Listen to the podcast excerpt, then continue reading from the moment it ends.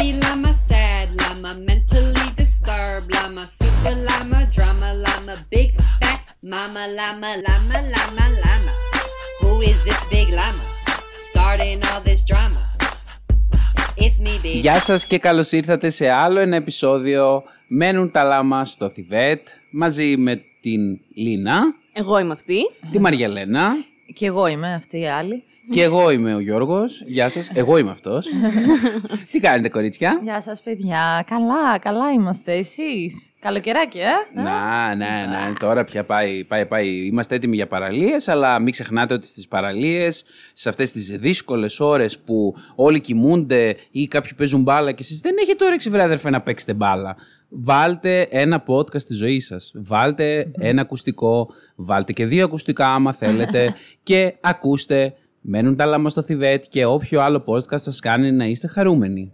Επίσης, μην ξεχνάτε ότι μπορείτε να μας ακολουθείτε στο Facebook, στο Instagram, στο YouTube και να παρακολουθείτε τα διάφορα έτσι κουβεντολόγια και αστιάκια και τα λοιπά που κάνουμε και να περνάει και η ώρα σε αυτές τις δύσκολες, ξαναλέω, στιγμές στην παραλία. Που... Είναι πολύ δύσκολες. Άσε, όταν σκέφτομαι παραλία δυσκολεύομαι. ναι, δηλαδή ναι, ναι. λέω, τι να κάνω στην παραλία, ρε πούστη μου, για να περάσει η ώρα. Αλλά μην ξεχνάτε ότι υπάρχουν και οι δύσκολες στιγμές που λέγονται εξοχικό με οικογένεια.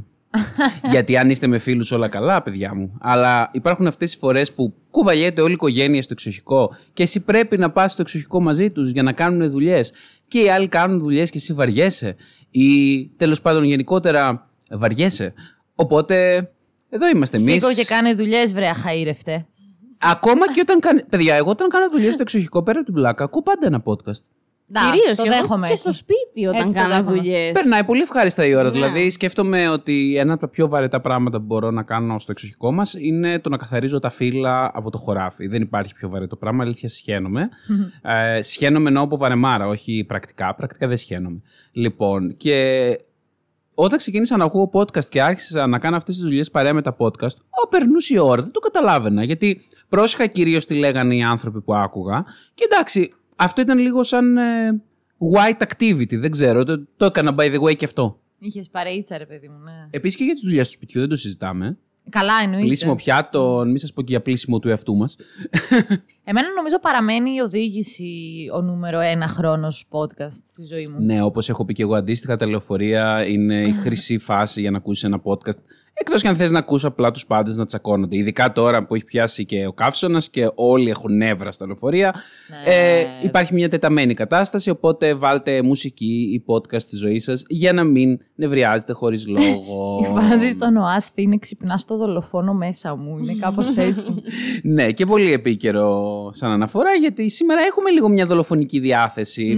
και έχουμε, μ, ναι, ναι. κοινωνική κιόλας μεν, από κοινωνική σκοπιάς περισσότερο. Δεν θα σας πούμε για πολλές λεπτομέρειες για κάποια συγκεκριμένα εγκλήματα. Αυτά ξέρετε που μπορείτε να τα ακούσετε στα αντίστοιχα πολύ καλά podcast που έχουμε γύρω μας. Αλλά θέλουμε να κάνουμε μια συζήτηση με αφορμή εγκληματικές έτσι, δραστηριότητες, γιατί έπεσε στην υπόλοιψή μας ένα, ένα πολύ ενδιαφέρον θέμα. Μια περίπτωση που ονομάζεται, πώς την είπες Λίνα; Η βριστοφιλία. Ναι, Τέλος πάντων, χαζεύοντας το Instagram, έπεσε πάνω σε αυτήν την ε, λέξη και δεν είχα ιδέα τι είναι. Και το συζήτησα με τα παιδιά και μας φάνηκε πάρα πολύ ενδιαφέρον. Οπότε είπαμε να κάνουμε ένα επεισόδιο γι' αυτό. ναι, εντάξει, εμείς είμαστε ως γνωστόν αγαπησιάρικα λάμα. Οπότε σε ό,τι συζητάμε, μας αρέσει να βάζουμε τις προεκτάσεις του, του έρωτα μέσα. Ναι. Αυτός ο έρωτας είναι λίγο περίεργος έρωτας που αφορά Ναι, ναι. τη συγκεκριμένη περίσταση. Τοξικός, ναι, τοξικός. το, τοξικός, ο ορισμός του τοξικού. Δηλαδή, αν τον αναφέραμε στο επεισόδιο που λέγαμε για τις ε, συμβουλές για σχέσεις, εκεί που λέγαμε για τοξικές σχέσεις, αυτό ίσως θα μπορούσε να είναι η επιτομή της τοξικής σχέσης. Είναι αρκετά περίεργο. Η αλήθεια είναι ότι όταν πρωτοδιάβασα, ε, κατάλαβα ότι είχα ακούσει περιπτώσεις για την υβριστοφιλία. Ουσιαστικά τι είναι αυτό, είναι όταν ε, ένας άνθρωπος, συνήθως είναι γυναίκα, ερωτεύεται έναν εγκληματία που βλέπει στην τηλεόραση, στα μέσα, κάπου, ναι. Ή και παλαιότερα, γενικότερα, έναν άνθρωπο τον οποίο προσεγγίζει και συνειδητοποιεί στην πορεία ότι έχει εγκληματικές δραστηριότητες, αλλά για κάποιο λόγο αποφασίζει να μοιηθεί και η ίδια. Συνήθως είναι γυναίκα, γι' αυτό λέμε θηλυκό. Ε, αποφασίζει να μοιηθεί και η ίδια σε αυτές τις εγκληματικές δραστηριότητες, να τον βοηθάει, να. Αλλά μπορεί και όχι. Απλά πραγματικά να νιώθει μεγάλο έρωτα για αυτό το άτομο. Ναι, ναι, ναι, και να αυτό. στέλνει γράμματα. Δηλαδή, πάρα πολλοί δολοφόνοι παίρνανε γράμματα στις φυλακές.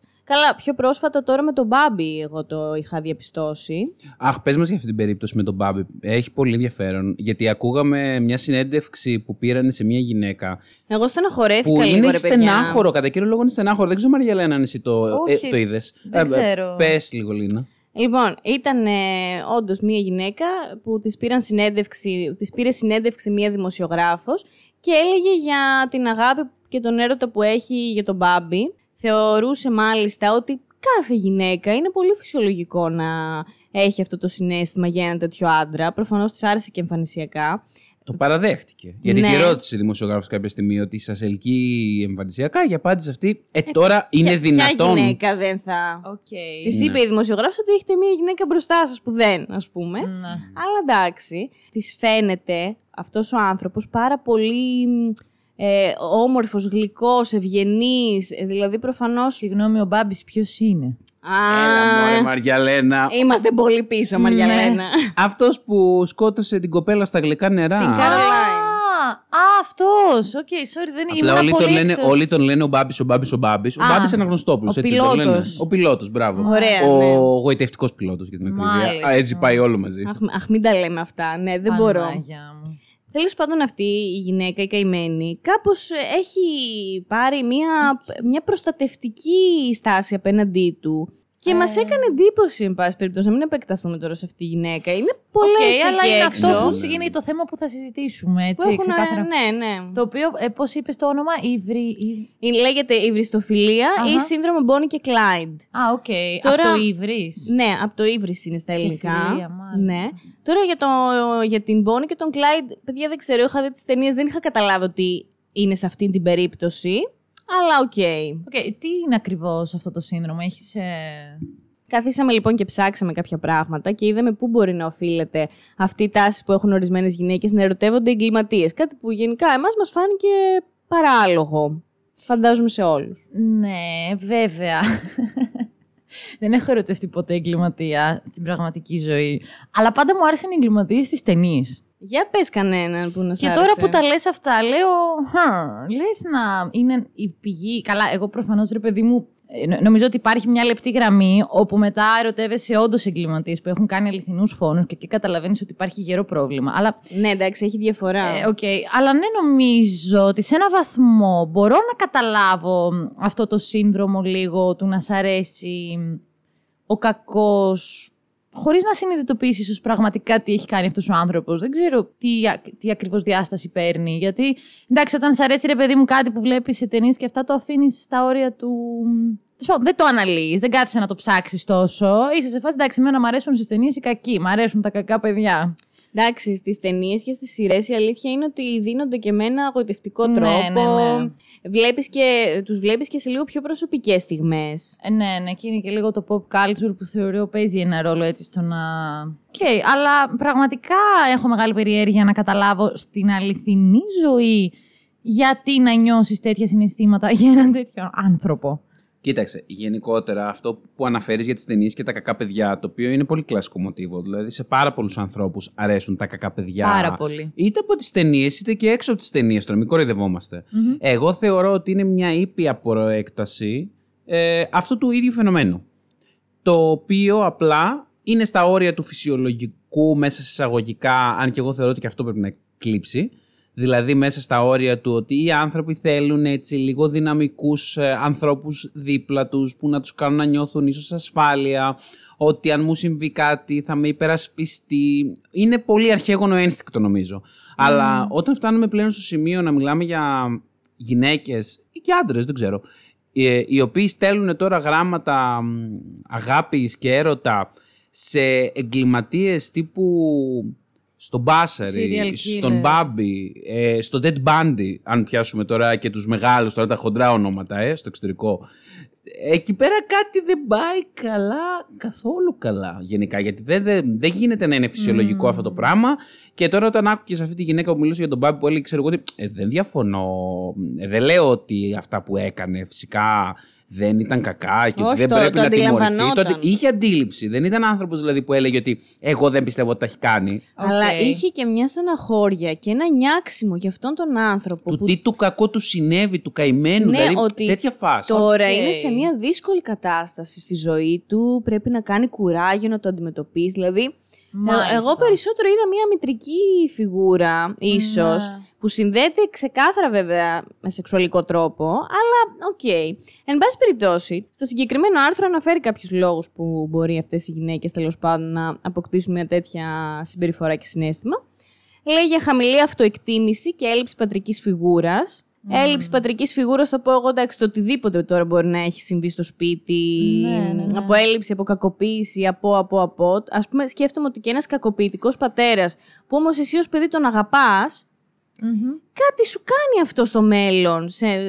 Όχι κάτι σου κάνει στο μέλλον. Ναι. Σου κάνει τα πάντα στο μέλλον. Δηλαδή η έλλειψη Ναι. ε, της αγάπης από τους γονείς. Τώρα εντάξει, ε, ζητάμε προκαταβολικά συγγνώμη αν μιλάμε λίγο σε ψυχολόγιο ενώ δεν είμαστε. Λέμε τώρα τις προσωπικές μας απόψεις. Εννοείται αν λέμε βλακή, συγγνώμη. Καλά, Ναι, όπως ναι. πάντα. Όπως τα πάντα λάμα, ναι. λέμε, τα λάμα λένε αυτά που νομίζουν ότι λένε τα λάμα. Λοιπόν, Και ένα λάμα είναι ένα λάμα. βαθιές ψυχολογικές αναλύσεις. Ξέρετε τώρα, φτύνουν, κάνουν άντρα. Αυτά, Μην ε. περιμένετε και πολλά. Ναι, ναι. Λοιπόν, τέλος πάντων. Γενικότερα, απλά από αυτά που ακούγονται και από αυτά που έχουμε διαβάσει, αντιλαμβανόμαστε ότι η έλλειψη μια γενικότερα γονικής φιγούρας με το σωστό, ας το πούμε έτσι, μέσα εισαγωγικά μοτίβο και πρότυπο, στην πορεία θα δημιουργήσει πολύ σοβαρά προβλήματα. Τα έχουμε ξαναπεί και τότε που λέγαμε γενικότερα για τους δολοφόνους.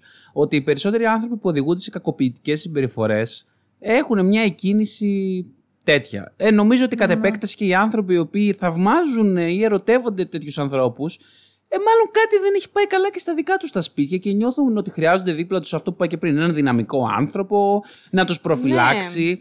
Επίσης, ίσως είναι και μια ε, προσπάθεια του τύπου, ας πούμε, ο- όταν ήμουν μικρός ή μικρή, είχα έναν πατέρα ή μία μητέρα οι οποίοι μου φέρονταν κακοποιητικά, δεν με εκτιμούσαν, δεν με αγαπούσαν και εγώ δεν μπορούσα να κάνω τίποτα γι' αυτό γιατί εκείνοι προφανώς είχαν τον πλήρη έλεγχο της ζωής μου. Και τώρα έρχομαι εγώ σε μια θέση στην οποία εγώ μπορώ να πάρω τον έλεγχο γιατί ο άλλος ο άνθρωπος είναι, είναι φλεξμένος ουσιαστικά, δεν έχει τις δικές μου ελευθερίες, τις δικές μου δυνατότητες κτλ. Και μπορώ κατά κάποιο τρόπο να... Θα φτάσουμε πάντως και εκεί σε αυτό που Ναι, λες, ναι, ναι, ναι, να ανασκευάσω αυτό που μου συνέβη εμένα, να φτιάξω μία, ένα αντρικό ή γυναικείο πρότυπο σύμφωνα με τα μέτρα που εγώ θεωρώ ότι πρέπει να, να είναι. Φυσικά, νομίζω ότι αν οι άνθρωποι αυτοί είχαν το μυαλό τους μες στο κεφάλι τους, θα συνειδητοποιούσαν ότι και αυτές και αυτοί αντίστοιχα είναι θύματα εκμετάλλευσης. Δηλαδή ότι ο εγκληματίας ξεκάθαρα τους εκμεταλλεύεται. Π.χ. ο Ted Bundy ξεκάθαρα εκμεταλλευόταν ε, τη σύζυγο που είχε παντρευτεί στην πορεία για να έχει συζυγικές επισκέψεις στη φυλακή, για να δείχνει φτάσουμε ένα μετά προφίλ στο καλού Ted Bundy. ανθρώπου κτλ. κτλ. Αυτό. Ναι, ε, όχι, έχεις πολύ δίκιο. Απλά εγώ σκεφτόμουν συγκεκριμένα να έχεις έναν κακοποιητικό πατέρα ως προς τη μητέρα, ρε παιδί μου, όχι δε και καλά ως προς το παιδί. Και επειδή τον αγαπάς, κάπως να συνδέεις αυτές τις δύο συμπεριφορές, την αγάπη με την κακοποίηση. Ναι. Επομένως, πολύ αργότερα στη ζωή σου, όταν βλέπεις έναν κακοποιητικό άντρα, να τον ερωτεύεσαι. Ναι, ναι. Θεωρώ ότι πολλά ερεθ... μπο- μπορούν να είναι τα ερεθίσματα που να σε οδηγήσουν σε κάτι τέτοιο. Μπορεί να είναι και διαφορετικά, δηλαδή τελείω σε κάθε Ναι, περίπτωση. ναι, ναι, ναι.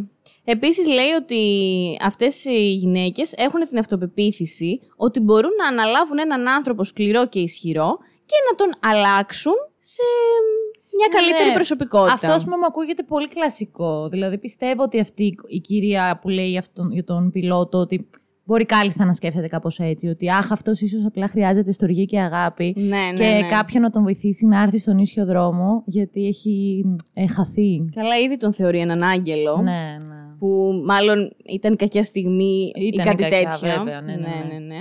Λέει για τη διατήρηση της εικόνας του μικρού αγοριού που κάποτε είχε ο δολοφόνος και προσπαθούν έτσι να βγάλουν θετικά συναισθήματα προς τα έξω. Οκ. Σίγουρα αυτήν το σκέφτεται έτσι, ας πούμε. Ναι, ναι, ναι. Α, εντάξει, αναφέρει και ότι πολλές από αυτές τις γυναίκες έχουν απλά την ανάγκη να βρεθούν στο επίκεντρο και να ασχοληθούν τα μέσα μαζικής επικοινωνίας μαζί τους. Α, οκ. Αυτό, η αλήθεια είναι αυτό δεν το είχα σκεφτεί. Αλλά. Και εγώ ναι. δεν το είχα σκεφτεί αυτό. Το, το είχα πάει σε πολύ πιο βαθιά έτσι, επίπεδα. Ναι, αυτό, αυτό είναι πολύ επιφανειακό για εμάς, δεν. Ναι, τύπου κάνε ένα TikTok, ρε φίλε, ξέρω εγώ. Κάνε κάτι άλλο. Πρέπει να ερωτευτείς δολοφόνο. Επίσης, ο δολοφόνος, λέει, μπορεί να τους φαίνεται όσο τέλειος σύντροφος. Ακούστε όμως γιατί. Γιατί λέει ότι ανα πάσα στιγμή ξέρει που βρίσκεται ο φίλος της. στη φυλακή Ε, δηλαδή. ακριβώς. Εντάξει, ότι καλύτερο είναι αυτό τώρα. ναι, ναι, ναι. Και είναι σίγουρο ότι τη σκέφτεται, γιατί δεν θα έχει και κάτι καλύτερο να σκεφτεί Δεν αυτός στη πιστεύω φυλακή. αυτό. Παράλληλα, αποφεύγει η καθημερινότητα και τριβή. Όπως και οι υποχρεώσεις, καθώς δεν είναι υποχρεωμένοι ούτε να τον πλένουν, ούτε να σιδερώνει για αυτόν, ούτε εντάξει, να μαγειρεύει για ταυτίστηκα. αυτόν. Φυσικά ούτε να του δίνει λόγο το τι κάνει. Έχει δηλαδή έναν αγαπητικό στη φυλακή. Βλάκα, ότι καλύτερο είναι αυτό. Μήπως να το σκεφτούμε, ρε παιδιά. Εδώ ακούγεται πολύ συμφέρον. το Υπάρχει ίδιο. περίπτωση να σαπατάει τώρα αυτός ο άντρας; Ε, βέβαια, πώς, με τι. Η Φλόρα όμως δεν ήξερε που ήταν ο. Πώς τον λέγανε; και εσύ Α. σκέφτηκες δύο ξένους για κάποιο λόγο. Εννοείται. Εγώ σκέφτηκα την Τέννη Μαρκορά που έλεγε. Αχ, πώς το έλεγε, ρε παιδιά. Ε, α, μόνο μία γυναίκα αγάπη μου ξέρει που βρίσκεται ο άντρας της κάθε βράδυ. Αλήθεια, ποια γυναίκα; Η χήρα. Και αυτό ταιριαστό. Κάποιοι ψυχολόγοι μάλιστα αναφέρουν ότι οι γυναίκες που πάσχουν ε, διακατέχονται από υβριστοφιλία, ε, ότι είναι περιπτώσεις ε, που αποφεύγουν την αγάπη και απλώς αναζητούν ρομαντικές σχέσεις που ποτέ δεν θα ολοκληρωθούν. Είναι αυτή η τάση του ανολοκλήρωτου. Οκ, ναι, ναι, ναι. Αυτό το έχουν πολλοί άνθρωποι. Ε, αυτό είναι γενικότερο. Το έχουμε, Νομίζω στο ναι. γενικότερο πλαίσιο των ανθρώπων που κάνουν τις αυτοκαταστροφικές σχέσεις. Όχι μόνο που, δεν, αυτοκαταστροφικές. που δεν έχουν μέλλον, δεν Μπράβο. έχουν νόημα. Ναι, ναι, ναι, ναι. Ναι. Γιατί δεν έχουν την διάθεση να δεσμευτούν και μπλέκουν εξ αρχής σε μια σχέση η οποία δεν πρόκειται να έχει σοβαρό μέλλον ε, για να νιώθουν ηρεμία. Δεν ξέρω αν νιώθουν ηρεμία εν τέλει, γιατί οι άνθρωποι αυτοί που σκέφτομαι εγώ συνήθως το ζουν και το βιώνουν πολύ έντονα και δραματικά όλο αυτό. Ε, είναι μόνιμα σε ένα δράμα και σε μια στενοχώρια, ε, μπλέκοντας τον εαυτό τους σε καταστάσεις τοξικές και α- αδιέξοδες. Ναι, αυτό τους θρέφει όμως. Τους Ναι, ναι. δημιουργεί ενδιαφέρον. Αλλά η ηρεμία δεν τους δίνει. Όχι, όχι, ηρεμία, όχι μάλλον. Επίσης, ένας από τους ψυχολόγους που ασχολήθηκε με την υβριστοφιλία λέει ότι οι κατά συρροή δολοφόνοι είναι περιπτώσεις αλφα-male που ελκύουν γυναίκες. Εντάξει. Ναι. Λογικό. Σύμφωνα με την ιστορία της εξέλιξης, ήταν καλή στην προστασία των γυναικών και των απογόνων τους. Όπως έχουμε πει και σε άλλες συζητήσεις μας, η ανθρωπότητα πλέον έχει φτάσει σε ένα επίπεδο που η εξέλιξή της δεν λειτουργεί σύμφωνα με τους ε, κανόνες της ζωικής εξέλιξης της κοινή, ας το πούμε έτσι. Οπότε τώρα πλέον τέτοια υπολείμματα εξελικτικά ε, είναι υπολείμματα. Πρέπει να εκριζώνονται. Τώρα δεν γίνεται δηλαδή να, να μιλάμε τώρα για alpha males ε, στη δικιά μας εποχή. Ε, ναι, είναι λίγο εντάξει. Πασέ. Με την Bonnie και τον Clyde όμως δεν έχω καταλάβει Ε, πώς μ. συνδέονται. Γιατί είχα δει την ταινία παλιά. Οκ. Ε, είχα καταλάβει. Ήταν ζευγάρι η Bonnie και ο Clyde, αλλά δεν είχα καταλάβει ότι αυτή τέλος πάντων τον ακολουθούσε επειδή ήταν δολοφόνος. Νόμιζα ότι ήταν και αυτή μια εγκληματική φιγούρα. Ναι, ναι, ναι. Η αλήθεια είναι, ε, γιατί έψαξα λίγο την ιστορία τους, ε, να την αναφέρω λίγο συνοπτικά, γιατί και εγώ θα το συζητήσουμε και μαζί, αλλά νομίζω ότι δεν είναι ακριβώς αυτό που λέει ο ορισμός τουλάχιστον. Μπορεί να είναι κάποια προέκταση, κάτι, κα- κάποια διαφορετική εκδοχή. Ουσιαστικά η Μπόνη, ας πούμε, σαν προσωπικότητα, ε, αναφέρει ότι ήταν μια ε, μικρόσωμη κοπέλα μόλις ένα 48 ύψος. Ένα Ε, 48. Ναι, βέβαια, μικρούλα, πολύ μικρούλα. Ε, η οποία από πολύ μικρή ηλικία λάτρευε τις τέχνες και ήταν καλή μαθήτρια. Δηλαδή το προφίλ της ήταν αυτό. Ε, αλλά η οικογένειά της είχε, ε, είχε μια άθλια οικονομική κατάσταση, η οποία την ανάγκασε στα 16 της χρόνια να παντρευτεί έναν άντρα, ο οποίος φυλακίστηκε. Μετά από αυτή τη φυλάκιση ε, η Μπόνη αναγκάστηκε να κάνει πολλές δουλειές προκειμένου να επιβιώσει, μεταξύ των οποίων δούλευε και ως σερβιτόρα. Έτσι γνώρισε και τον Κλάιντ. Σε μία μικρή κομμόπολη, κοντά στον Ντάλλα, ζούσε η οικογένεια του Κλάιντ, οι οποίοι και αυτοί ήταν πολύ φτωχοί. Ο Κλάιντ, ας πούμε, ξεκίνησε ως κακοποιός, ως ληστής. Γύρω στα 17 του χρόνια, που τον συνέλαβαν και πρώτη φορά για κλοπή αυτοκινήτου. Το οποίο λέει ότι δεν τον πτώησε καθόλου, συνέχισε τις ληστείες του κανονικότατα. Αυτά, Α, όλα- αυτά τι εποχή γίναν περίπου. αυτά τοποθετούνται γύρω στο 1910, εκεί Α, κάπου. πίστευα με ότι θα 15. είναι και πιο παλιά. Όχι. Περιοχή είπαμε. Ντάλλα, Τέξα Ας- είμαστε. Oh, no, Καλά. far west. Ε, είναι ακριβώς έτσι εντάξει. όπως το λες. Δηλαδή, άμα δεις και την ταινία ε, και ό,τι έχει γίνει πάνω σε Bonnie Ναι, και τε- Clyde. τε- Είναι λίγο τέτοια, άγρια πώς τα δύση, λένε, ρε άγρια παιδί δύση μου. αυτό. Ναι. Ναι, ναι, ναι. Ε, και ίσως αυτό βοήθησε και Καουμπόικα. στην ενίσχυση του μύθου. Δηλαδή τότε, ε, ξέρεις, Είναι από ήταν αυτού τους λίγο κλασικούς που φιγούρες. κλέβανε τρένα και τέτοια. Ναι, ναι, ναι, κάναν ληστείες. Ήταν, ε, ναι. Κυρίως τράπεζες δεν κλέβανε. Ναι, αυτοί τι ναι. κάνανε; Οπότε γίναν λίγο ηρωικές φιγούρες λόγω του ότι κλέβαν από το κράτος. Και επίσης σε μια περιοχή που η Αμερική ε, είχε, είχε μεγάλο οικονομικό πρόβλημα. Ήταν πολύ δύσκολη περίοδος. Ε, οπότε να πούμε ότι, οκ, ίσως γι' αυτό το έχουν συνδέσει και με την πάθηση, ότι η Μπόνι δεν είχε διαπράξει κανένα έγκλημα μέχρι ότου γνώρισε τον Κλάιντ. Ενώ ο Κλάιντ ήταν ήδη κακοποιός. Η Μπόνι γνώρισε τον Κλάιντ το 1930, Γιώργο, βασικά. Λίγες μέρες μετά τη γνωριμία τους, ο Κλάιντ συνελήφθηκε στο Χάιο και μπήκε φυλακή για δύο χρόνια. Είχε, μέχρι τότε ο Κλάιντ είχε ήδη πλούσιο ποινικό μητρό για κλοπέ και ένοπλες επιθέσεις. Οπότε τον Ιούνιο του 1932 που ο Κλάιντ βγήκε από τη φυλακή, ε, μαζί με την Μπόνι ήταν τα ηγετικά μέλη μιας συμμορίας που λίστευε αρχικά βενζινάδικα και μικρά καταστήματα. Στη συμμορία τους ήταν και ο Μπακ Μπάρο, που ήταν ο αδερφός του Κλάιτ τέλος πάντων, μαζί με τη σύζυγό του, δηλαδή ήταν και άλλα μέλη. Είχαν φτιάξει μια συμμορία και η δράση τους ήταν μεγάλη σε Οκλαχώμα, Μιζούρι, Λουιζιάννα, Άρ- όλη εκεί την ε, περιοχή τέλος πάντων. Με τράπεζες, το ρεπερτόριό τους κλπ. Ο Κλάιντ ήταν ένας δεινός ε, σκοπευτής και ήδη εγκληματίας έτσι, επαγγελματίας. Από την άλλη όμως η Μπόνι χαρακτηριζόταν πιο αδίστακτη. Ε, Βασικά αυτό που ξέρω από ταινίες και τα λοιπά είναι ότι πάντα η Μπόνι έβγαινε από το αμάξι Ναι, και πυροβολούσε τα θύματα στο κεφάλι. ναι, ναι, ναι, δηλαδή αυτό. Ε, μάλιστα λέει εφημερίδες της εποχής φιλοξενούσαν μεγάλα άρθρα για τη δράση τους, ενώ η Μπόνι έστελνε συχνά και στιχάκια στα μέσα, προκειμένου να επηρεάσει θετικά την κοινή γνώμη. Και τα κατάφερε φυσικά. Τα ναι. κατάφερε. Εντάξει, η αστυνομία έκανε λίγους μήνες μετά έφοδο στο κρυσφύγετό του στο Μιζούρι. ε, Με αποτέλεσμα να πεθάνουν ο αδερφός και η γυναίκα του αδερφού του Κλάιτ. Το οποίο όμως έκανε το ζεύγος ακόμη πιο αδίστακτο. Αξίζει να αναφερθεί ότι στην συγκεκριμένη έφοδο η αστυνομία συνέλεξε και ένα φωτογραφικό φιλμ που από εκεί υπάρχουν όλες τις φωτογραφίες που έχουν διαρρεύσει για το θρηλυκό ζευγάρι. Ναι, βγάζανε και φωτογραφίες. ναι, ναι. ναι. Είχαν γίνει τόσο διάσημοι. Ήταν που pop. ε, Από τις φωτογραφίες, ας πούμε, οι γυναίκες είχαν, θέλανε το κούρεμα και το χρώμα των μαλλιών της Μπόνι. Ναι, ναι. Τους άρεσαν τα ρούχα τους. Είχαν γίνει πολύ αγαπητοί, τέλος Η πάντων. Μπόνι φορούσε ένα μπερέ χαρακτηριστικό που σε μια φω... είναι μια κλασική φωτογραφία που κρατάει ένα πουρο, ένα όπλο και έχει το μπερέ της στραβά έξω από το αυτοκίνητο. Το 34 ουσιαστικά ε, η Μπόνι και ο Κλάιτ θα σκοτώσουν δύο αστυνομικούς στο Τέξας, έναν στην Οκλαχώμα, αλλά η επόμενη συμπλοκή τους θα αποβεί μοιραία. 23 Μαΐου θα πέσουν σε μπλόκο της αστυνομίας ε, που αυτή τη φορά θα τους γαζώσει, θα γαζώσει το αυτοκίνητό τους. Ο Κλάιτ 17 σφαίρες, η Μπόνι 26. Αυτή ήταν η ιστορία της ε, Μπόνι και του Κλάιτ. Η αστυνομία παρουσίασε το θάνατό τους σαν θρίαμβο. Ε, Καλά, λογικό είναι Ναι. μετά από όσα είχαν κάνει. Ε, ενώ ο αστικός μύθος αναφέρει ότι αμέσως μετά τη διαπίστωση ότι ήταν νεκροί, τους διαβάστηκαν τα δικαιώματά τους. Καλά, Ναι, τώρα αυτοί ήταν καλά, τόσο καταζητούμενοι στάνταρ. που δεν Εντάξει. υπήρχε περίπτωση. Ε, εγώ δεν ξέρω καν αν τους τα διάβασαν. Καλή που να προλάβουν. ναι, ναι. Ε, Επίσης, ένα fun fact: τα κορμιά τους για την κηδεία τα προετοίμασε ο Dillard Darby, ο οποίος διατηρούσε γραφείο κηδιών στη Λουιζιάννα. Το ζευγάρι τον είχε απαγάγει ένα χρόνο πριν.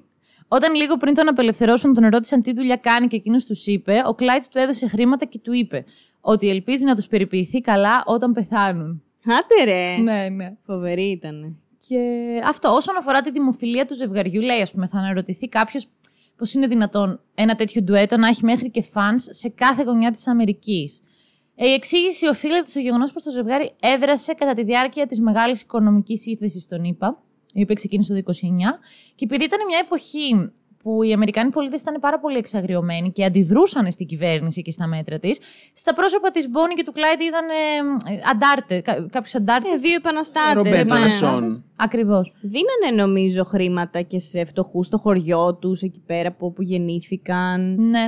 Βοηθούσαν κόσμο. Τα, τα κάναν άλλοι εδώ στην Ελλάδα. Ε, α, εντάξει, α, μην επεκταθούμε, αλλά ε, ναι, ε, η Μπον και ο Κλάιντ όντως βοηθούσαν πολύ κόσμο και γι' αυτό είχαν πάρα πολλούς συμμάχους σε Ναι. μέρη που σύχναζαν. Ναι, ναι, ναι. Ε, Παρ' όλα αυτά, εμένα αυτή η ιστορία δεν μου ακούγεται τόσο κοντινή όσο ε, αυτά που αναφέραμε για την ε, υβριφιλία. υβριφιλία. Η βριστοφιλία. δεν θέλω να το μάθω. Ρε εσύ, μήπως είναι επειδή την Bonnie και τον, Κλα... και τον Clyde τους είχαν λατρέψει γενικά στην Αμερική πάρα πολύ και πάει έτσι κάπως... Εντάξει, εγώ Μαζικά. καταλαβαίνω, ρε παιδί μου, ότι προφανώς άνθρωποι που τους ανέλησαν ψυχολογικά συνειδητοποίησαν ότι μάλλον υπήρχε ένα παρόμοιο μοτίβο. Με την έννοια ότι αυτός ήταν ο κύριος εγκληματίας. εκείνη τον ερωτεύτηκε και εμέσως την εξώθησε στο να γίνει και εκείνη παράνομη, ενώ δεν θα είχε τέτοια εξέλιξη αν δεν τον είχε γνωρίσει. Βέβαια, Ε, Καλά, τώρα είναι σαν να λέμε ότι γενικά όντως, άμα, άμα βρεις έναν άνθρωπο στο δρόμο σου και. Σε... δεν λέμε ότι είναι φυσιολογικός ο άνθρωπος ο οποίος θα πάρει τέτοια κατεύθυνση, γιατί εντάξει, ο φυσιολογικός άνθρωπος, αν γνωρίσει έναν εγκληματία, απλά θα τον παραγκωνίσει. Παρ' όλα αυτά νιώθω Αλλά είναι ότι... αρκετά κοινό μοτίβο. Ναι. Σε... Υπάρχουν πολλά ζευγάρια που τα έχουμε ακούσει και από διάφορες ιστορίες. Οι Toolbox Killers, π.χ. Οκ, ένα εύκολο παράδειγμα.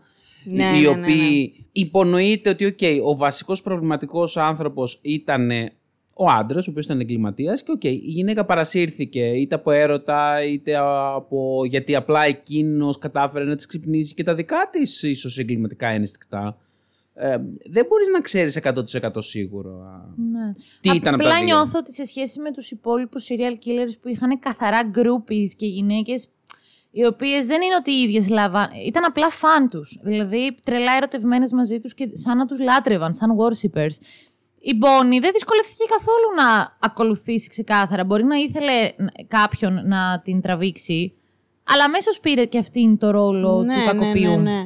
Ε, Και γενικά νομίζω ότι την γοήτευσε πάρα πολύ αυτή η ζωή και μ, έζησαν και έναν πολύ μεγάλο έρωτα ενώ παράλληλα λίστευαν και σκότωναν κόσμο. Σίγουρα, ναι, ναι. ναι. Εντάξει, το δυσάρεστο είναι ότι σκότωσαν πραγματικά πάρα πολλούς. Ναι. Αλλά είναι όλα αυτά που λες που τους κάνουν εγωιτευτικούς εκείνη την εποχή στους Αμερικανούς. ναι. Εγώ θυμάμαι ότι από την ταινία ότι νεκροί πια μέσα στο αμάξι που τους σκότωσαν, ε, τους ε, περιφέρανε μέσα σε μια πόλη, αν δεν κάνω λάθος, και ο κόσμος, παιδιά, ένα τεράστιο πλήθος, μαζεύτηκε γύρω από το αμάξι και προσπαθούσε να πιάσει τα πτώματα και να αρπάξει κάτι, ας πούμε ένα γάντι της Μπόνι, ένα κου- ναι. κουμπί του Κλάιντ, μια τούφα από τα μαλλιά τους, κάτι, ήθελε να αρπάξει κάτι από αυτό. Εμένα μου κάνει τεράστια εντύπωση. Πω, πω, ναι, ναι, Μου φαίνεται τρελό αυτό το πράγμα από ένα πλήθος. Γι' αυτό λέω μήπως έχει να κάνει με, με το πλήθος και την κοινή γνώμη Οκ, μήπως προς το, το φάνε αυτούς. εκεί. Ναι, ναι, ναι. Και όχι από την Μπόνη προς τον Κλάιντ, δεν και καλά. Μήπως συνδέεται κάπως αλλιώς η βριστοφιλία. Ίσως και ίσως αν ζευγάρι ακριβώς αυτό να είχαν πάρα πολλούς θαυμαστές και γυναίκες που είχαν ερωτευτεί τον Κλάιντ ή άντρες που είχαν ερωτευτεί την Μπόνη ή και το ίδιο το ζευγάρι μαζί. Ναι, ναι, ναι, ναι. Ναι, έτσι το κατανοώ και εγώ πιο σωστά. Ε,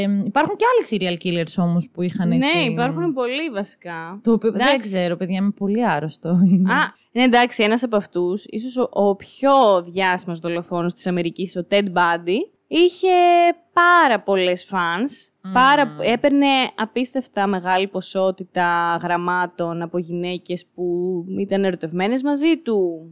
Επειδή, Απίστευτο. επειδή ακατανόητο εντωμεταξύ, γιατί άμα δείτε φωτογραφίες του, δεν μπορώ να καταλάβω τι του βρίσκαν. Είναι κακάσχημο. Συγγνώμη κιόλας δηλαδή. Δεν είναι Αλλά γαμώτο. π.χ. τώρα, τώρα δεν, θε, Άντε, δεν να ήταν θέλω ωραίος, να, δεν πες. θέλω να τα καλώ τα λόγια της τρελής από εδώ πέρα. Αλλά άντε, ο Μπάμπης είναι ωραίος. τώρα. Και, και, ξέ- και άλλα παραδείγματα από το εξωτερικό. Π.χ. Ε, ένας άλλος που είχε επίσης ε, fans ήταν ο Ρίτσαρντ Ραμύρε. Δεν ξέρω αν τον έχετε ακουστά. Ο Ρίτσαρντ Ραμύρε όχι, ήταν τι αυτός είχε που κάνει; ονο- ονομάζουν ε, Night Stalker. Α, ναι ρε. Αυτός λοιπόν τριγυρνούσε στην Καλιφόρνια γενικότερα και εντάξει, ήταν λίγο τρελός με την έννοια του ότι ενέπλεξε στην πορεία και τον σατανισμό ή τουλάχιστον επικαλέστηκε τον σατανισμό. Δεν ξέρω αν το έκανε για να δικαιολογήσει ίσως τις πράξεις του, μήπως τον βρούνε τρελό και του δώσουν λιγότερα χρόνια κτλ. Αλλά και αυτός είχε γράμματα που του στέλνανε και παντρεύτηκε τελικά και μία. Και Α, αυτός. παντρεύτηκε και αυτός. Α, όπως και ο Ted Bundy. Ναι, ναι, Μες ναι, στη ναι, φυλακή. Ναι, ναι, μέσα στη φυλακή. Βέβαια, εν τέλει τον εκτελέσανε γιατί είχε κάνει άπειρους φόνους και βιασμούς και γενικά αποτρόπαια εγκλήματα, απίστευτα αποτρόπαια εγκλήματα στην Πω, πω, ρε Καλιφόρνια. παιδιά, δεν μπορώ να φανταστώ τώρα ότι τον παντρεύτηκε, αυτούς τους δύο ας πούμε, τους παντρεύτηκε μια γυναίκα. Πώς, πώς Ναι. ήρθε σε επαφή μαζί τους, μου φαίνεται πάρα πολύ περίεργο. Ναι, ναι, ναι, ναι. Δηλαδή είναι, είναι τρομερά ενδιαφέρον από επιστημονική άποψη το να, μα- να δεις τι συμβαίνει στο μυαλό αυτών των γυναικών και τι ακριβώς, πώς το βλέπουν αυτό το πράγμα. Δεν ξέρω. Επίσης, πολλοί σοφρονιστικοί πάλι έχουν παρασυρθεί από ένα τέτοιο συνέστημα προς εγκληματίες. Α. Ναι. Πιστεύω ότι πολλοί εγκληματίες είναι χαρισματικοί άνθρωποι, οι οποίοι έχουν έτσι μια. Είναι, είναι, είναι, εννοείται ότι είναι Ε. πολύ χαρισματική. Επίσης, fans είχε και ο Τζέφρι Ντάμερ, ο οποίος Τζέφρι Ντάμερ είναι, ήταν ένας ε, ομοφιλόφιλος ε, δολοφόνος, βιαστής, serial killer επίσης. Και αυτός λάμβανε αρκετά γράμματα κατά τη διάρκεια της φυλάκισής του από fans. Πα- από γυναίκες, παρότι ήταν ομοφυλόφιλο. Νομίζω ναι. Νομίζω ναι. Ναι, ναι, από γυναίκες. Από γυναίκες. Καμία λογική γενικά θα πω εγώ. Ε, όχι. Εδώ πάλι ταιριάζει η λογική. Είναι πάλι το πλαίσιο Jeffrey του να Dahmer- σε φέρω σε- στην, καλ- στην καλή σειρά. Ότι εγώ θα τον αλλάξω. ας Εγώ θα πούμε. τον αλλάξω, Θα γνωρίσει ναι. εμένα και δεν θα έχει Α, ανάγκη. εδώ είναι Παιδιά, ο συνδυασμός- Τζέφρι Ντάμερ, sorry τώρα, ήταν ένας κανίβαλος βιαστής και δολοφόνος. Ήταν πολύ προβληματικός Δηλαδή, τύπος πώς γενικότερα. κάνανε. πο- Δεν φοβόντουσαν να τους φάει τα χέρια. Γεν- ε, ναι, ξέρεις ποιο είναι το ζήτημα. Ακριβώς αυτό λέω. Ότι επειδή ήταν ομοφυλόφιλος και όλα τα σεξουαλικά εγκλήματα που έκανε ήταν σε άντρες. Εν τω μεταξύ, τώρα, ε, ε, fun fact ε, για τον Jeffrey Dahmer, το γεγονός ότι είχε δηλώσει κάποια στιγμή, παιδιά αυτός, επειδή όλα τα σεξουαλικά του εγκλήματα τα έκανε σε τόματα, ότι ουσιαστικά κάποιες φορές που είχε συνενετικό σεξ, δηλαδή υπήρχαν, ή υπήρξε φορές που έκανε και συνενετικό σεξ. Υπήρχαν άντρες που κάνανε σεξ μαζί του. Ναι, ναι. λοιπόν, είχε πολύ σοβαρό πρόβλημα γιατί κουνιόντουσαν. Α, γιατί να κουνιέται ο άλλος. Τους και, και άρχισε λέει να τους ναρκώνει και όταν πέφτανε ανέστητοι, τότε έκανε ό,τι έκανε. Ωραία, ήθελε πτώματα ο τύπος. Το προβληματικός που είπες είναι νομίζω πολύ λίγος χαρακτηρισμός για αυτόν. Ναι, ήταν θεότρελος. Ναι, Ναι, ρε, είναι από ναι, αυτούς τους ναι. κλασικούς serial killer που ξεκινάνε να σκοτώνουν ζωάκια. Δηλαδή, ναι, είχε όλο το προφίλ. Δεν, δεν. Ο, ε, ο Ραμίρες ήταν πολύ, πολύ σαδιστής ε, γενικά. Ας πούμε, λένε ότι είχε ένα τρελά φρικτό βιογραφικό και ποτέ δεν μετάνιωσε για τίποτα. Στο δικαστήριο γελούσε και ειρωνευόταν τους συγγενείς των θυμάτων του. Δηλαδή ήταν σε φάση ε, μετανιώνω τίποτα. Ναι, όχι, όχι, όχι ήταν, τε- ήταν τελείως τρελός. Ε. Και ό- εκεί που γινόταν όλος ο χαμός, απλά εκείνος φώναζε, νομίζω, Hail Satan, κάτι Ναι, τέτοια. και- Το οποίο εγώ δεν το πιστεύω. Δηλαδή, από όσα άκουσα στα ντοκιμαντέρ που έγιναν αφιέρωμα σε αυτόν, υπάρχει ντοκιμαντέρ στο Netflix, υπάρχουν podcast από τους φίλους μας, τους εγκληματικό podcasters. πάνω True στο θέμα. crimers. ε, Ναι, ναι, ναι, true Greece, crimers, ε, φίλους μας κτλ. Εγώ καταλαβαίνω ότι αυτός απλά πούλησε κάποια στιγμή το χαρτί του ότι έκανε σατανιστικά πράγματα. Δεν ξέρω, δεν, δεν- εγώ δεν πιστεύω ότι ήταν όντως ε, σατανιστής. Ναι, υπάρχει μ, και ένα γράμμα μιας ε, γυναίκας θαυμάστριας. Αχ, για διάβασα το. για να δούμε λίγο τι, πώς το βίωναν, ρε παιδί μου. Για τον Ted Bundy που αναφέραμε, μία κοπέλα με το όνομα Janet του είχε στείλει δεκάδες γράμματα. Ο Bundy της απάντησε σε ένα. Η απάντησή της. Το φίλησα παντού και το κράτησα. Δεν με πειράζει να σου πω ότι κλαίω. Απλώς δεν βλέπω το πώς μπορώ να το αντέξω πια. Σ' αγαπάω πάρα πολύ, Ted. Ναι. Παιδιά, βαθιά αρρώστια, έτσι. Ε, ναι. Ε, μια άλλη γυναίκα, στον ε, James Holmes, ο οποίος εκτέλεσε 12 άτομα σε ένα θέατρο στο Κολοράντο. Πιστεύω ότι είσαι καλά, James. Μόνο εσένα σκέφτομαι. Για την ακρίβεια έχω κάνει ένα όνειρο με εσένα. Να σου κάνω μασάζ. Ό,τι Έλα, να είναι. ρε Κρίμα, φίλε. δεν μπορώ. Κρίμα, ρε. Μια άλλη, ξέρω εγώ. Δεν μπορώ να πιστέψω ότι οι μπουκλε σου έχουν φύγει, μου αρέσουν, μου αρέσει πολύ η εμφάνισή σου. Είναι καθαρά σεξουαλική η τέτοια. Είσαι όμορφος. Ναι, ναι, ναι, ναι. Είναι, ναι. Βέβαια για τον Ted Bundy που ήταν σκατόφατσα, όντως δεν μπορούμε να το καταλάβουμε. Δεν μπορούμε να το Εκεί καταλάβουμε. φτάνει τα όρια πια του απροχώρητου, δεν. Ναι, ναι. Και υπάρχουν και οι ελληνικές περιπτώσεις, έτσι, να τις αναφέρουμε και αυτές, γιατί όχι. Ε, η περίπτωση της ψυχολόγου των φυλακών Όλγα Σατζαμόγλου με τον 34χρονο Αμερικανό Ισοβίτη Πίτερ Σέντομ. Τον βοήθησε να αποδράσει και τον ακολούθησε στη Λατινική Αμερική το 2002. Λίγους μήνες, λίγους μήνες αργότερα βρέθηκε νεκρή στην Κολομβία από υπερβολική δόση ναρκωτικών. Να δραπετεύσει από πού από την Ελλάδα; Ναι, ναι, ναι, από τις φυλακές. Στι κλασικές του κορυδαλού που δραπετεύουν όλοι. Μάλλον. Ο Κυριάκος Παπαχρόνης, διαβόητος ως δράκος της δράμας, που συνελήφθη το 82 για πέντε δολοφονίες, τρεις απόπειρες και δύο βιασμούς. Ο οποίος, παιδιά, έπαιρνε, λέει, εκατοντάδες ερωτικά γράμματα. Παιδιά, γι' αυτό έχω να σας πω ότι οι γονείς μου εκείνη την εποχή ήταν στη Θεσσαλονίκη και σπούδαζαν. Ναι. Και τότε τέλος πάντων αυτό συνελήφθη. Ε, οπότε θα γινόταν εδώ πέρα το δικαστήριο. Και είχαν μία φίλη, παιδιά, η οποία όντως ήταν από αυτές που γράφανε γράμματα στον Παπαχρόνη και μάλιστα πηγαίνανε και στα δικαστήρια για να τον δούνε Άντε, και να ρε. τον υποστηρίξουν. Ήταν αρκετές, ναι, και είχαν μία τέτοια φίλη. Και θυμάμαι να μου το περιγράφει η μαμά μου πολλά χρόνια τώρα πριν και να μένω άφωνη με το πώς γίνεται, ας πούμε, κάτι τέτοιο. Και πώς το βίωνε δηλαδή αυτή η κοπέλα, ήταν ερωτευμένη μαζί του; Ναι, και μάλιστα πάρα πολύ ενθουσιασμένη που θα τον έβλεπε από κοντά. Και μ, έλεγε στους γονείς μου ότι α, έχω γράψει αυτό το γράμμα και να τώρα θα πάω, ξέρω εγώ, αλλά με έναν ενθουσιασμό ότι θα πάει στο δικαστήριο να τον δει, να του δώσει το γράμμα κάπως, να μ, πιθανότατα να συνομιλήσουν. Εν τω δηλαδή, μεταξύ, από το γεγονός ότι μοιράζεσαι έτσι χαλαρά στην παρέα σου αυτό το γεγονός, σημαίνει ότι δεν έχεις καμία ενσυναίσθηση της κατάστασης. Ναι, θεωρείς καταλαβαίνεις ότι είναι τι πρόβλημα. φυσιολογικό. Ναι. Ναι ρε παιδιά, δεν ξέρω. Ενώ, να, το διάβασες κι εσύ με βιασμούς, με Ναι, ρε. επιθέσεις έτσι πολύ άσχημες.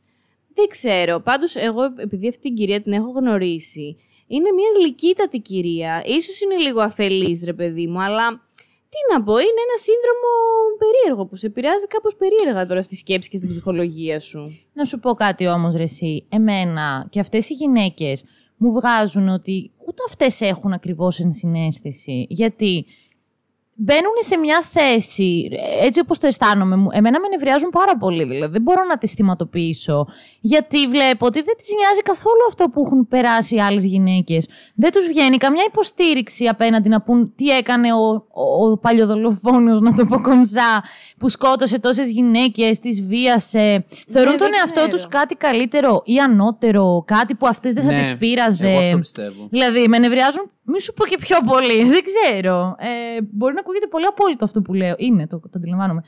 Αλλά όχι, ας πούμε, δεν μπορώ εγώ να τις δικαιολογήσω. Τις θεωρώ μέρος του προβλήματος, ξεκάθαρα. Ε, Αυτό τώρα εγώ να πω ότι είναι θέμα πατριαρχίας ή να μην το πω; Να το πεις, Λίνα μου. Εγώ πιστεύω ότι παίζει και πολύ ένας παράγοντας λίγο, λίγο της slut shaming.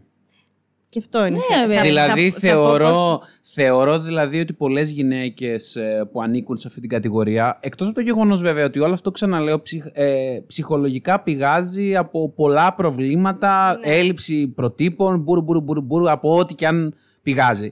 Είναι ξεκάθαρα ένα ψυχολογικό πρόβλημα, ξεκινάμε με αυτή την αφετηρία.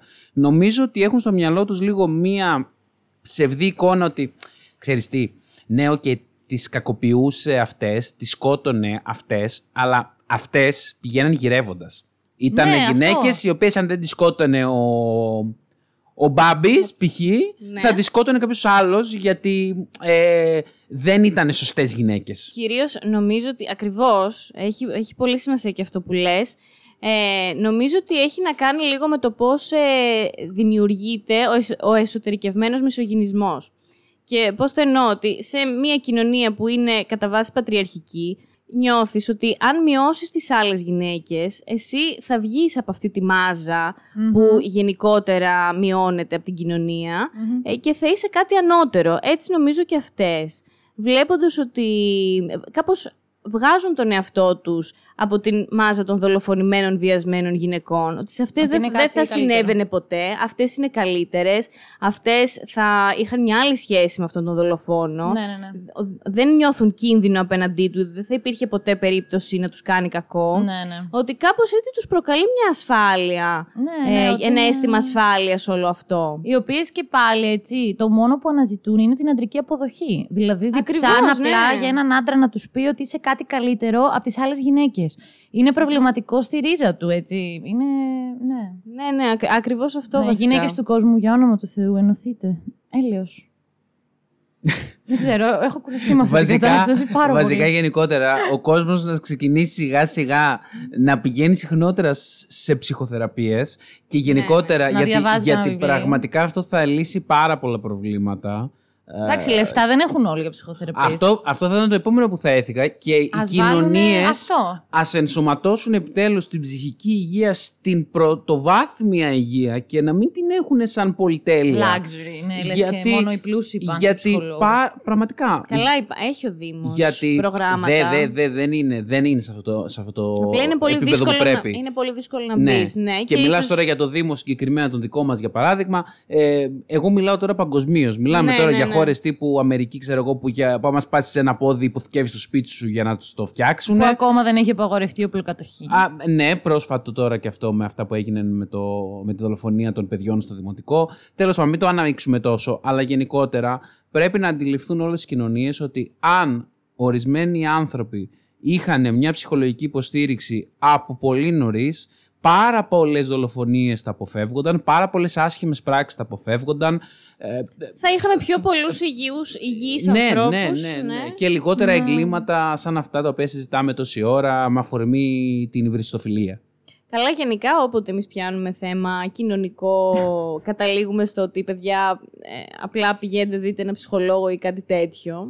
Ε, Ναι, ναι, ναι. Ότι γενικά χρειάζεται ενίσχυση ε, η εκπαίδευση και χρειάζονται βοήθεια οι άνθρωποι οι οποίοι ε, τυχαίνει να ζουν και να μεγαλώνουν σε συνθήκες άρ- άρρωστες, γιατί στον καθένα μπορεί να συμβεί. Δεν, δεν κάνει κανέναν μας ανώτερο το ότι ήμασταν τυχεροί να γεννηθούμε ε, σε φυσιολογικές συνθήκες, έτσι.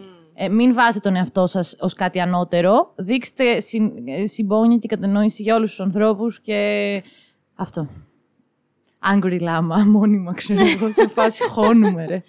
όχι, όχι, μωρέ, δεν, ε, περισσότερο εμείς ήμασταν σοκαρισμένοι με αυτό το θέμα. ναι, δεν ρε είναι- φίλε, ισχύει, σε σοκάρει. Εντάξει. Ξέρω, ακούω τι είπε η άλλη για τον Μπάμπη, θα τρελαθώ τώρα. Ε. Τέλος πάντων, αυτά από εμά. Πείτε μας και εσείς τις απόψεις σας πάνω στο θέμα. Ε, σίγουρα σκέφτεστε διάφορα πράγματα. Αν έχετε ερωτευτεί δολοφόνο, δεν ξέρω, μην το. Ναι, Αν έχετε ερωτευτεί δολοφόνο, βασικά νομίζω ότι πριν λίγο σας είπαμε τι πρέπει να κάνετε. ναι αυτό. Λοιπόν, Προβληματιστείτε. Αφήστε κάτω το στυλό και πηγαίνετε σε ένα ψυχολόγο. Μην φυλάτε τα γράμματά του, δεν είναι αυτό που νομίζετε. ναι. Λοιπόν, αυτά από τα τρία λάμα που μένουν στο Θιβέτ. Σας ευχαριστούμε που μας ακούσατε για άλλη μια φορά και σας περιμένουμε σε ένα από τα επόμενά μας επεισόδια. Γεια σας! Γεια Γεια σας. σας. Llama, llama, llama, llama. Who is this big llama? Starting all this drama. It's me, bitch.